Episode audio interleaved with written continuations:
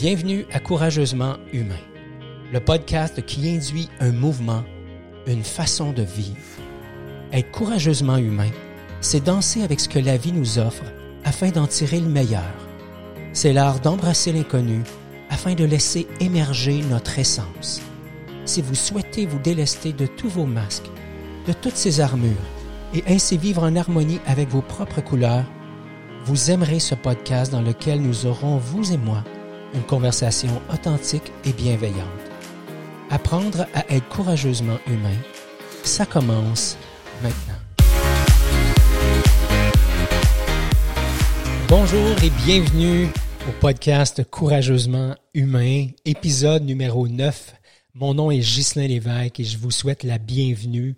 Merci du fond du cœur d'être présent, d'être à l'écoute, de partager le podcast. Et si ce n'est pas déjà fait, je vous invite à vous abonner sur l'une des plateformes de diffusion Apple Podcast ou Google Podcast. Aujourd'hui, une conversation courageusement humaine avec une femme extraordinaire, Pascal Brodeur, qui a utilisé euh, l'humour pratiquement toute sa vie. Au début, Pascal le faisait comme dans un mode de réflexe, hein, pour détendre l'atmosphère, pour aller chercher un peu d'attention. Je pense que c'est quelque chose qu'on a tous probablement déjà fait. Ensuite, c'est devenu l'humour pour elle euh, un moyen de défense qu'elle a utilisé pour faire face à l'adversité, autant l'adversité qui se présentait à elle que l'adversité qui émergeait, qui émanait d'elle-même. Pascal, c'est une boule d'énergie. J'oserais même dire que Pascal, c'est une boule de folie. Elle assume avec tellement de beauté sa vulnérabilité que ça peut être désarmant pour certains. Au fil de son parcours, Pascal a appris à utiliser l'humour, parfois même la folie, pour alléger les situations et les rendre moins dramatiques. Elle nous partage dans cette conversation que l'humour l'aide pas juste à dédramatiser, mais aussi à se désidentifier de son ego. Voici donc la conversation que j'ai eue avec elle, une conversation teintée par l'ouverture, l'authenticité et la vulnérabilité. Voici ma belle amie, Pascal Brodeur. Alors bonjour Pascal, merci beaucoup d'être là. Quand j'ai euh, mis sur pied l'idée du podcast, je me suis dit, il faut absolument que je passe un moment avec elle. Euh, juste avant de te retourner le micro, je veux juste te donner une idée de comment je, te perçois, moi, dans cette histoire-là. Je me souviens d'une belle randonnée pédestre qu'on a fait euh, il y a quelques années ensemble euh, en Estrie. Euh, je me souviens des échanges à la fois légers, cons et profonds qu'on avait eus. Puis ben, on est connecté à travers Facebook, on s'écrit à l'occasion, on se donne des nouvelles. Mais c'est un peu comme ça que je te perçois. Je te perçois comme la, la fille qui est capable d'aller à la fois dans la profondeur et dans la légèreté. Et c'est un petit peu tout ça le but de la conversation aujourd'hui. Donc, Pascal, bienvenue et dis-moi comment tu vas? Eh, je vais bien. Merci à toi, Ghislain, de cette invitation. ça va bien? tu me disais, oui, ça va super bien. Et euh, ça va bien, puis en même temps, ben, je, te rejoins juste avant qu'on qu'on entre en onde de, façon officielle. Tu me disais, euh, ben, depuis quelques jours, tu sais, j'ai un petit down, il y a des choses qui se passent. Ce confinement-là, ça me fait vivre des choses. Qu'est-ce que tu as envie de partager là-dessus avec nous?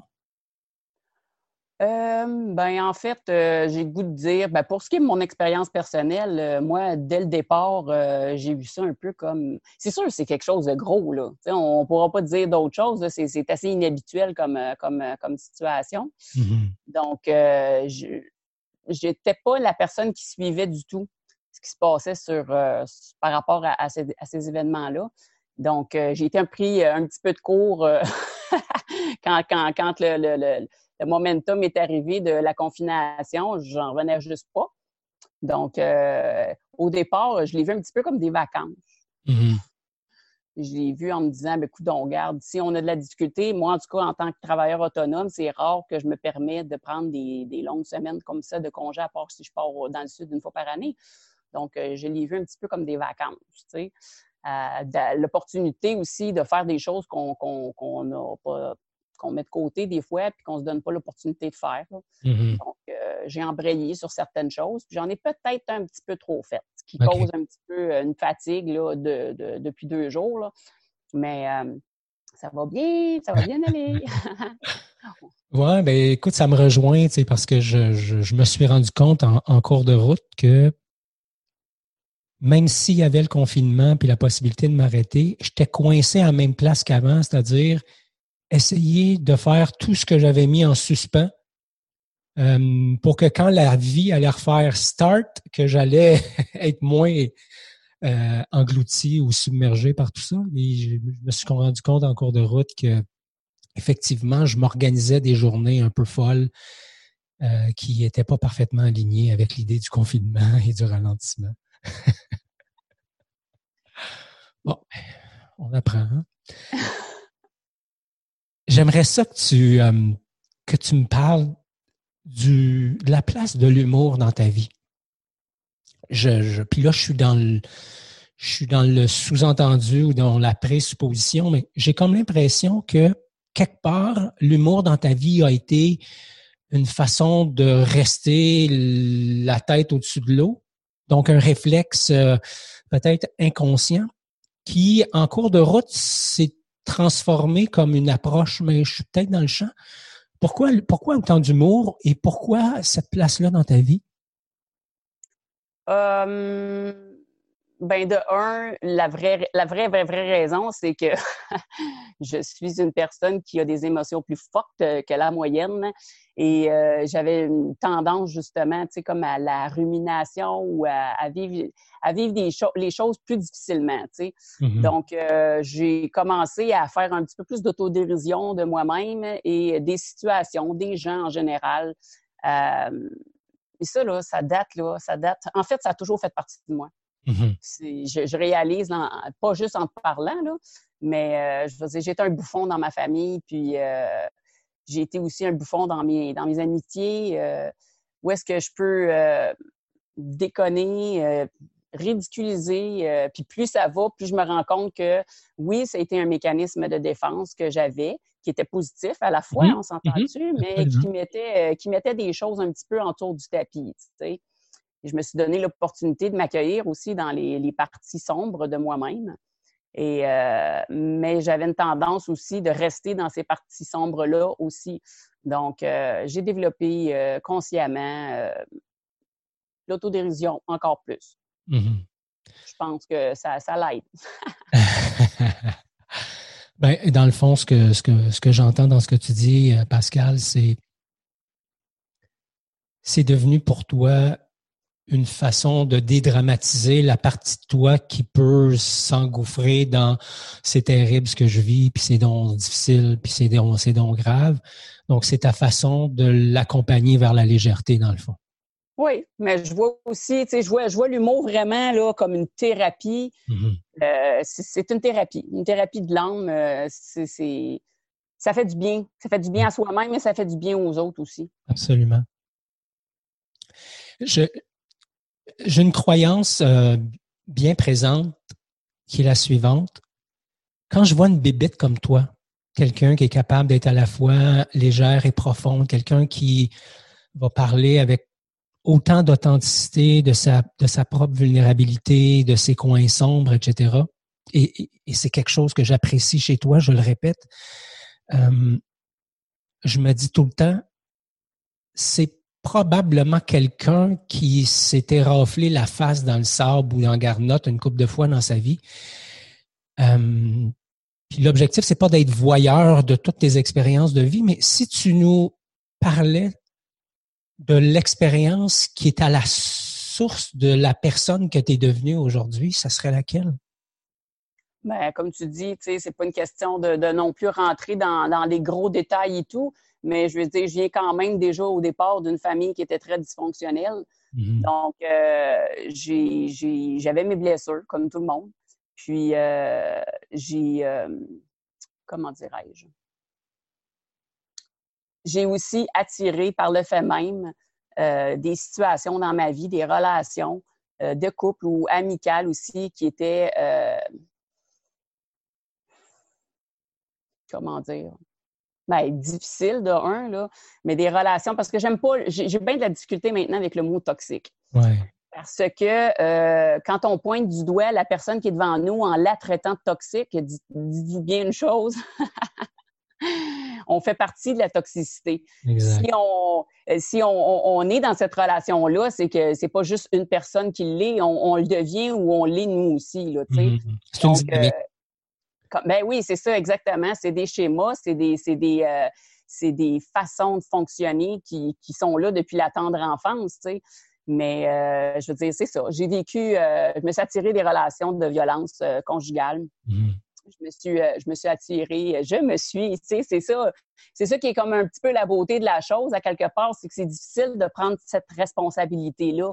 Parce que sinon, tu vas passer le restant de ta vie à toujours dire que c'est la faute des autres. Quand tu, tu, tu revires la situation de bord puis que tu te regardes dans ces situations-là, euh, j'étais pas bien mieux finalement au bout du mmh. compte. Même si j'étais, mettons, en réaction euh, de protection ou quoi que ce soit, euh, j'étais pas, j'étais pas mieux, mmh sincèrement. Là. Donc, une, relation toxique,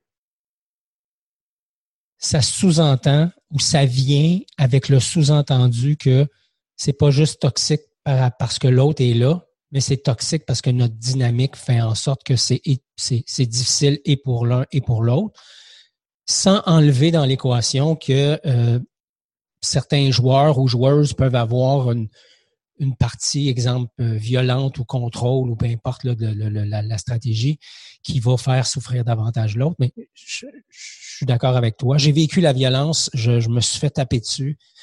Puis, euh, avec le recul, j'ai tiré les mêmes conclusions que toi, c'est-à-dire, c'est beau, là, c'est elle qui me tapait sa gueule, mais la violence psychologique puis la violence verbale, je l'ai utilisée autant qu'elle. Donc, euh, pour moi, taper sur elle, c'était pas dans mes équations, mais ça faisait pas de moi quelqu'un qui était meilleur ou qui était mieux.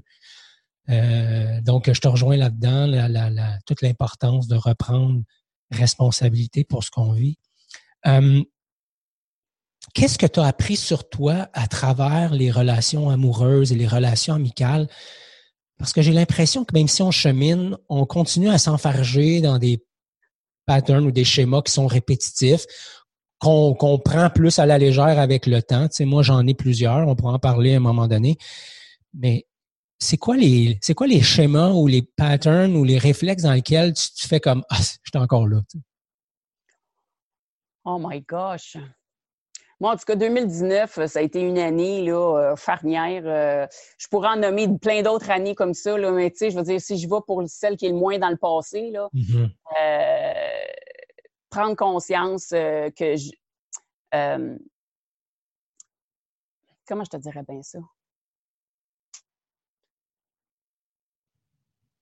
J'ai été élevée dans le, la critique. Mm-hmm. J'ai été élevée dans le négatif, j'ai été élevée dans, dans, la, Mes deux parents, c'était deux, deux, personnes qui monologuaient, puis moi, j'étais une personne qui parle beaucoup. Donc, j'ai pris conscience aussi de la place que je prenais, qui des fois était trop grande, qui ne mm-hmm. donnait pas la place à l'autre, entre mm-hmm. autres.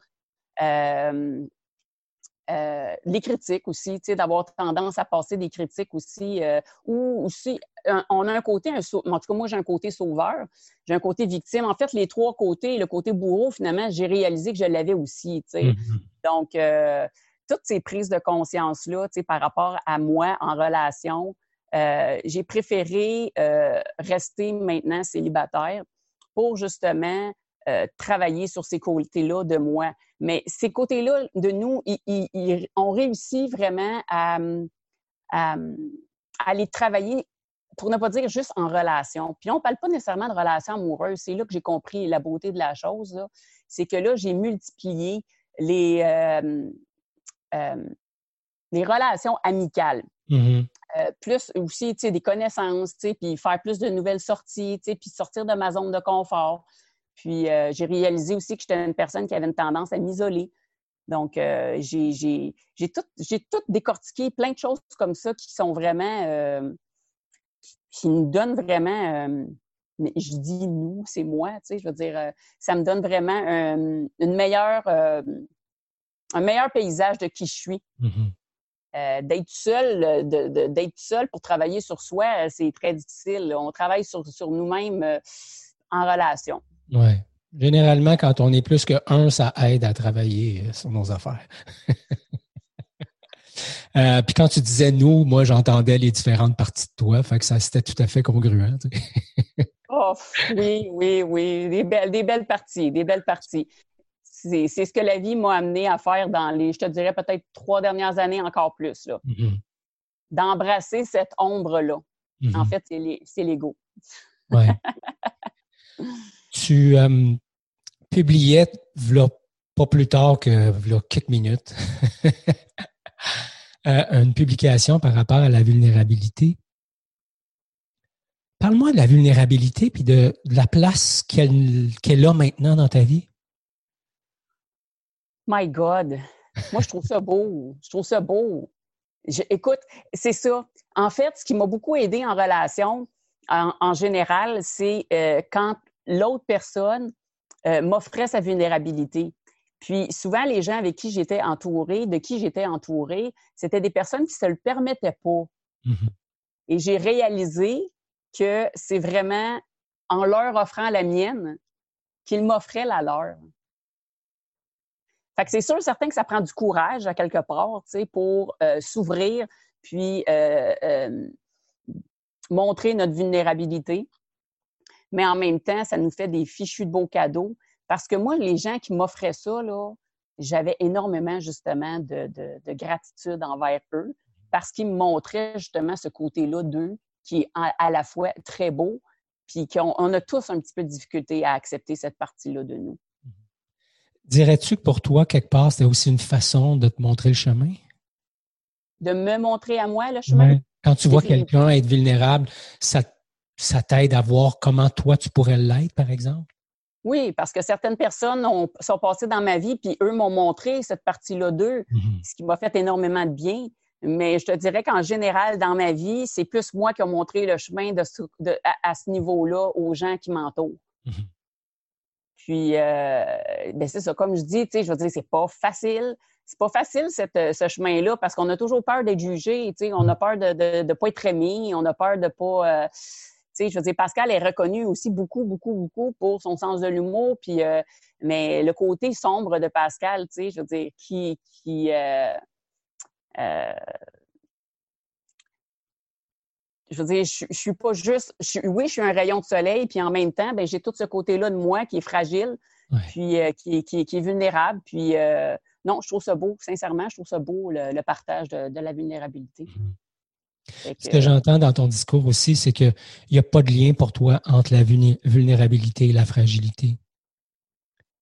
Ce que, ce que souvent on va voir comme association, on va voir quand les gens vont entendre le mot vulnérable, ils vont entendre fragilité, mais dans ton cas à toi, ce que je voyais dans la publication de ce matin, puis c'est là que ça me rejoint beaucoup, c'est en quoi la vulnérabilité devient une grande force. Parce que c'est une authenticité. Hmm. Et pourquoi ça devient une force, Pascal? Aide-nous à, suivre ton, raisonnement. Ben parce que je trouve que ça fait partie de l'équilibre. On est, ça, fait partie de, l'être équilibré qu'on est. Je dirais, à quelque part, on ne peut pas juste être fort toujours. Je trouve ça important d'être capable de, s'accueillir, d'en mettre mon genou à terre, puis peut-être même les deux. Ouais. Euh, de se dire, ben écoute, on garde pour une coupe d'heure ou des fois une coupe de jours, ben garde, oui, je suis là-dedans. Mm-hmm. J'avais de la difficulté, j'avais une dualité qui était énorme à l'intérieur de moi parce que justement, cette partie-là, je la voulais tellement pas. puis je me battais avec elle, tu sais. Puis plus je me battais avec elle, ben plus, plus je me tapais sur la tête, puis plus j'étais encore plus dans vulnérabilité, encore plus dans fragilité. Puis là, je le voyais plus dans le positif du tout, du tout, là. Mm à partir du moment où est-ce que tu arrêtes de te juger toi-même dans cette vulnérabilité-là, tu sais, je veux dire, c'est correct, là, le positivisme, c'est correct de sourire, de rire, puis d'avoir de l'humour, puis tout le pataclan, là. Mais l'autre côté, il est juste normal, hein? Mm-hmm. C'est comme le négatif, le positif, tu sais, pourquoi, pourquoi qu'on voit tant ça comme du négatif? Ouais. Écoute, je te, je te, je te, reçois et je, je connecte à, à ça. Je, j'ai l'impression que comme, société, on a créé un mouvement d'aseptisation où finalement, euh, on n'utilise plus le mot échec, on n'utilise plus le mot euh, faiblesse, on n'utilise plus ces mots-là à caractère entre guillemets négatif, comme si en les enlevant de notre vocabulaire, ça allait nous aider à nous sentir mieux. quand dans la réalité, en tout cas pour moi, pour moi, être vulnérable, c'est de me donner l'espace de pas être parfait. Ça parle de mon histoire, là, mais quand je, quand je touche à ma vulnérabilité, je, je, je crée l'espace qui fait en sorte que je ne peux pas être attaqué puisque j'ouvre mon, mon, mon, mon jeu, j'ouvre mon armure, je dépose mes armes et je, je suis là. Point. Alors, c'est ce que j'entends dans, dans, dans, ce que tu dis, toute l'importance d'accepter qu'il y a de l'ombre et qu'il y a de la lumière et que l'un sans l'autre euh, perd un peu son sens. Définitivement. Moi, en tout cas, c'est vraiment quelque chose qui m'a énormément aidé, surtout dans les trois dernières années. Je te dirais qu'il y a eu du gros, gros, gros chemin, euh, du gros débroussaillage à, ce niveau-là. Euh, c'est incroyable. J'ai compris le mot accueil il y a trois ans. Mm-hmm. Je veux dire, je vivais, je vivais un deuil amoureux, puis euh, j'acceptais pas, j'acceptais pas d'être aussi mis à terre. Tu sais. Mm euh, j'acceptais pas le fait justement d'être vulnérable. Tu sais. Euh, il aurait fallu que tu plies, que je plie bagage, puis que le lendemain euh, soit beau encore parce que Pascal le sourire, elle. Mais ce côté ce côté-là qui m'appartenait, qui était vraiment justement, ça, ça, nous appartient, c'est à l'intérieur de nous. C'est nous qui décidons si on le partage ou pas. Parce qu'on peut, on peut rester longtemps avec un sourire fendu jusqu'aux oreilles puis faire semblant de rien devant tout le monde tout le temps, tu sais. Absolument. Mais c'est laid. c'est, c'est, pas authentique, c'est pas vrai, tu sais. Puis c'est en, justement en exposant ce côté-là aux gens qui, qui étaient autour de moi qui m'a permis de réaliser aussi à quel point être vulnérable, c'est une chose, vivre tes émotions, c'est une chose, mais rester dedans, comme j'avais une tendance aussi à faire. Tu sais, je veux dire, comme je dis, moi, c'est les deux extrêmes. Hein? Fait que c'est comme dans l'humour à côté où j'étais complètement dans un autre monde qui était plus dans le style euh, ben, apitoiement ou dramatisation, tu sais, puis euh, rumination, puis... Euh, donc, justement, les deux pôles sont là, font partie de nous. Puis, c'est justement en, diminuant un petit peu un côté pour aller chercher l'autre que ça, fait comme un, bel amalgame. Mm-hmm. comme l'histoire du yin et du yang, dans le fond. Euh, on, pourrait, on pourrait en nommer comme ça, euh, je veux dire, euh, les pôles, mm-hmm. Pôles font partie de nous. Tu nous parlais d'accueil. Si on voulait aider les gens qui nous écoutent, parce que c'est un mot qui, qui, qui est comme dans notre vocabulaire de, de, de plus en plus, tu sais, apprendre à s'accueillir. Mais concrètement, tu, tu fais ça comment? C'est quoi ta recette à toi pour être capable de t'accueillir? Puis ta recette n'a pas besoin d'être parfaite, euh, mais, comment tu t'y prends, toi? Euh, ben, en fait, c'est ça. Ça a un rapport direct avec le fait que euh, j'ai été longtemps, j'ai pas vécu dans mon ressenti. Hmm beaucoup plus dans mon mental. Donc, euh, maintenant, tu sais, comme je sens la boule au ventre, je sens comme une énergie, parce qu'une émotion, c'est une énergie, hein, fait que je vais sentir, je vais, je vais, sentir la boule au ventre, je vais sentir la boule au plexus, je vais sentir qu'il y a de quoi qui va pas, tu sais. Puis là, je vais me voir aller, hein, comme on disait tantôt, euh, je vais me voir vouloir l'étourdir. Et euh, je vais me rendre compte assez rapidement, merci, plus maintenant, justement, de me dire, euh, il y, a de quoi qui va pas. Arrête, arrête, de te faire croire que ça va bien. Veux-tu, assis-toi cinq minutes sur le divan? Veux-tu juste être en contact avec ce que tu ressens? Puis oui, si tu as besoin de pleurer, le temps que tu vas pleurer, ben veux-tu prendre le temps de, de justement d'accueillir ce que tu ressens? ça va être ça, ça va être pour d'autres choses. Là. Toutes les sortes d'émotions sont bonnes dans, à ce niveau-là. Là, je veux mmh dire, euh, tu as le droit d'avoir peur. Alors, oui, si, c'est beaucoup ça, le, de, de, se donner le droit. Mmh. C'est le droit d'être. C'est, pour moi, c'est ça. L'accueil, tu sais, aussi, c'est, euh, oui, dans l'accueil, tu peux, euh, une façon pour moi aussi, c'est beaucoup d'aller prendre des marches dans la nature. Ça, c'est mmh vraiment. fait que c'est vraiment c'est un momentum là, que je me donne. Il y a de quoi, je le sais. Il y, a une lourdeur au niveau du plexus. mes pensées sont un peu négatives. Il y a de quoi qui ne va pas. Ben, écoute, garde, je me donne ce temps-là. C'est comme, garde, je m'en vais me donner rendez-vous avec moi-même. M apostrophe A-I-M-E. Et je m'en vais marcher, puis j'ai un talking. Talking avec moi-même. J'ai, euh, c'est là que des fois, bien souvent, ma vulnérabilité a sorti parce mm-hmm. que je, me disais à voix haute à moi-même. Et euh, je parlais soit avec mon père qui est décédé ou avec une puissance plus grande que moi, la nature, peu importe quoi. Puis je me donnais le droit mm-hmm. pendant le temps que je marchais et tout, de m'accueillir là-dedans. Puis assis, aussitôt que c'est fait, là, mon Dieu, que le sourire revient plus ouais, Sans léger, hein? Exact. J'ai l'impression que le point de départ là-dedans, c'est un minimum de conscience, un minimum de désir de ralentir le rythme. Je ne sais pas pour toi, mais pour moi, m'accueillir à 300 000 à l'heure, c'est pas encore facile.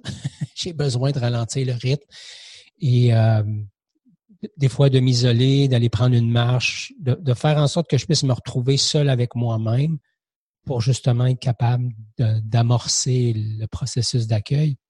J'ai l'impression que c'est nécessaire pour toi aussi. Avoir tes yeux, oui.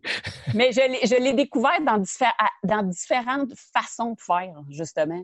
Il n'y en a pas juste une, mm-hmm. puis tout, le monde va trouver la sienne, parce que pour moi, la méditation, entre autres, ça en est une bonne, euh, de prendre le temps de m'asseoir là, de me fermer les yeux, puis de juste focuser sur ce qui est, ce qui est présent à l'intérieur de moi, sans jugement juste justement accueillir ce qu'il y a là. Mmh. Puis euh, j'ai découvert aussi plein d'autres activités qui me font énormément de bien, comme faire du mandala, pour moi, c'est quelque chose qui me fait énormément de bien aussi.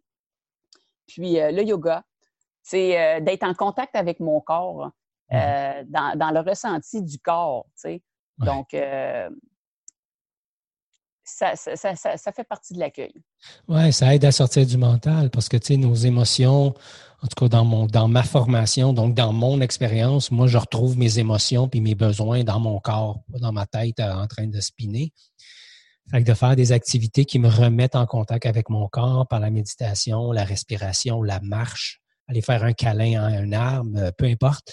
Chacun sa recette. Ça fait, ça fait du bien, m'étendre dans l'eau, euh, prendre une douche chaude. Bref, il y a, effectivement, il y a une foule de, il y a une foule de choses. Euh, de quoi es-tu le plus fier aujourd'hui? Parce que, tu sais, le parcours est parsemé de plusieurs embûches de haut et de bas, de périodes d'expansion, de, de, de, contraction, etc. De quoi est-ce que tu es le plus fier dans ton parcours, Pascal? D'être vivante. c'est clair, net et précis. Tu sais, Je veux dire, genre, je ne je, l'expose pas tant que ça, mais je veux dire, j'ai eu énormément d'épisodes dépressifs dans ma vie. J'ai eu beaucoup de pensées suicidaires dans ma vie. J'ai vécu avec ce, en fait, c'est un mécanisme de défense qui était le masochisme. Alors, euh, j'ai, euh, j'ai, ça a été difficile là, dans, dans, dans le mental, tu sais, je veux dire, dans les émotions, dans la vie en général.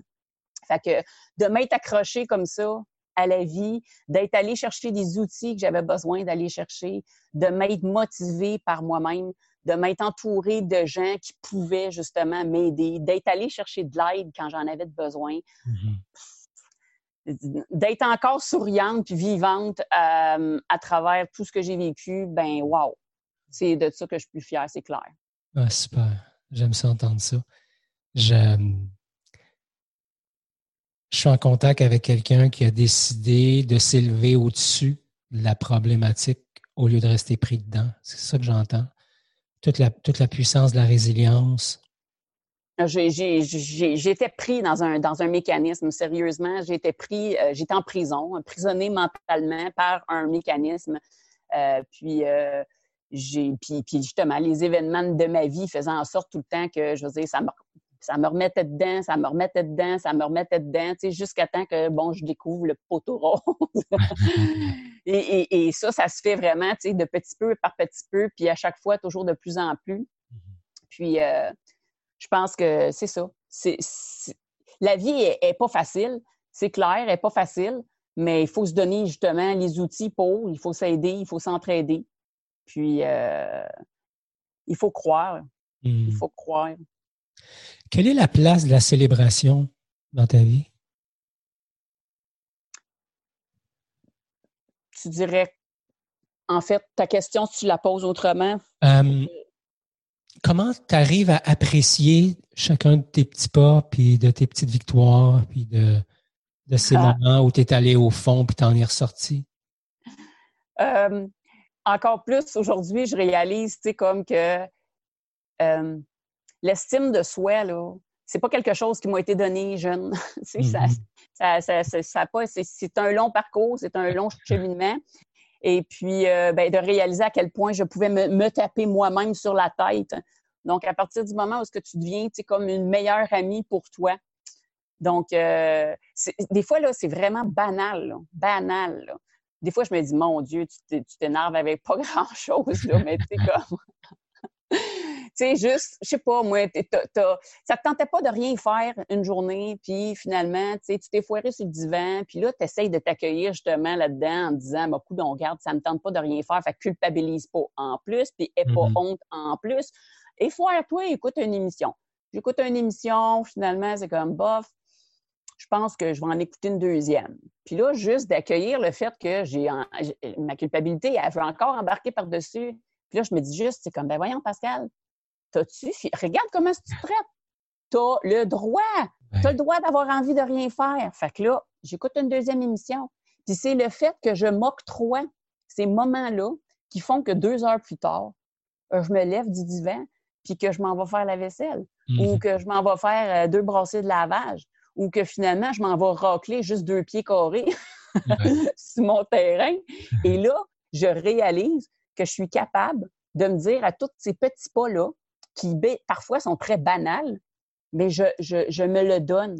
Mm-hmm. Je m'octroie ces félicitations-là. Je suis là, hey, euh, bravo Pascal, ta barouette. Euh, tu sais, s'encourager soi-même puis de, de, se donner euh, les compliments que Colin, qu'on n'a pas eu.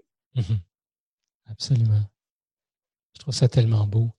S'encourager soi-même, là, puis d'être fier de soi-même, ta barouette, c'est pas si on dirait que des fois que les gens qui disent qu'ils sont fiers d'eux ou qui, qui, on dirait que c'est mal vu. Mhm.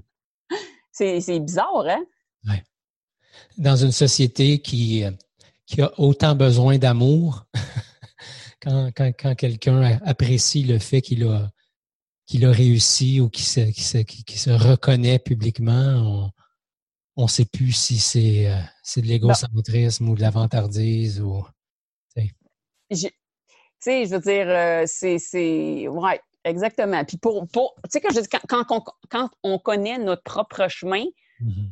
on est encore plus en mesure de savoir. Tu sais, je veux dire, ce que je fais sur Facebook, que je me donne le, le, le, droit de faire depuis trois ans, euh, j'ai passé par différentes émotions là, là-dedans, là, en me disant euh, Je vais-tu dire ça au monde? Je veux dire, si je dis ça au monde, je veux dire, c'est, comme euh, Hey, t'es un grand livre ouvert, toi, là, là, tu sais, je veux dire. Euh, puis en même temps, ton histoire, est-tu plus importante ou moins importante que quelqu'un d'autre? Tu sais, je veux dire, je, je, je, j'ai le désir que, que mon expérience puisse aider d'autres gens, mais est-ce que mon expérience est moins pire ou pire que les autres? nullement. C'est juste que j'ai décidé de me reconnaître là-dedans, puis de dire que si j'ai quelque chose à dire puis à partager, puis que ça peut aider d'autres personnes, ben Colin, moi, c'est là que j'y trouve ma, mon estime. Ben oui, oui. Exact. Ben, je, je, fais partie des choses que j'aime, dans le fond, dans, dans, dans ce que j'observe euh, dans tes publications, c'est que souvent tes publications vont être teintées par la légèreté, l'humour, mais il y a aussi plein d'autres moments où tu vas t'amener avec toute ta vulnérabilité. Puis euh, je trouve ça, je trouve ça beau. Euh, pour moi, un humain qui s'amène avec, avec sa vulnérabilité, son authenticité, ça crée de l'espace autour pour que d'autres en fassent autant à leur façon. Euh, que ce soit sur Facebook ou juste avec le conjoint, la conjointe, un enfant, avec soi-même, peu importe. Là, je pense qu'on est nourri par la même, la même la même intention derrière, c'est-à-dire moi je partage mon histoire pas pour me montrer à quel point je suis sexy, beau et fin, mais plutôt à quel point je peux à la fois réussir et, échouer des fois dans la même minute. et c'est ça, point. Et c'est ça, l'imperfection humaine euh, ou, la perfection humaine. Exactement. Il y a une question euh, avec laquelle j'aime euh, beaucoup terminer parce qu'on s'approche de la, de la fin, Pascal, ça va tellement vite. Le titre du podcast, c'est Courageusement humain. Et j'aime demander aux gens avec lesquels je converse, qu'est-ce que ça veut dire pour eux être courageusement humain? Qu'est-ce que ça veut dire pour toi? Ben, comme on vient de discuter depuis tantôt, pour moi, tu sais, je veux dire, d'être courageusement humain, c'est de, s'accrocher à la vie de, différentes façons. Euh, puis justement, de, s'accueillir dans cette fameuse vulnérabilité-là qui nous habite tous. Mmh. Puis d'être capable justement de, la partager. Euh, parce que oui, moi, je trouve que ça, ça devient vraiment une force. Puis euh, cette force-là, c'est justement, c'est le courage d'être. Mmh de se vivre. Absolument. On se, rejoint encore une fois. je me permets une autre question. Si tu avais un conseil à donner à, à la jeune Pascal, celle qui avait 18, 20, 22 ans, à partir de ta sagesse et de ta maturité actuelle, qu'est-ce que ce serait?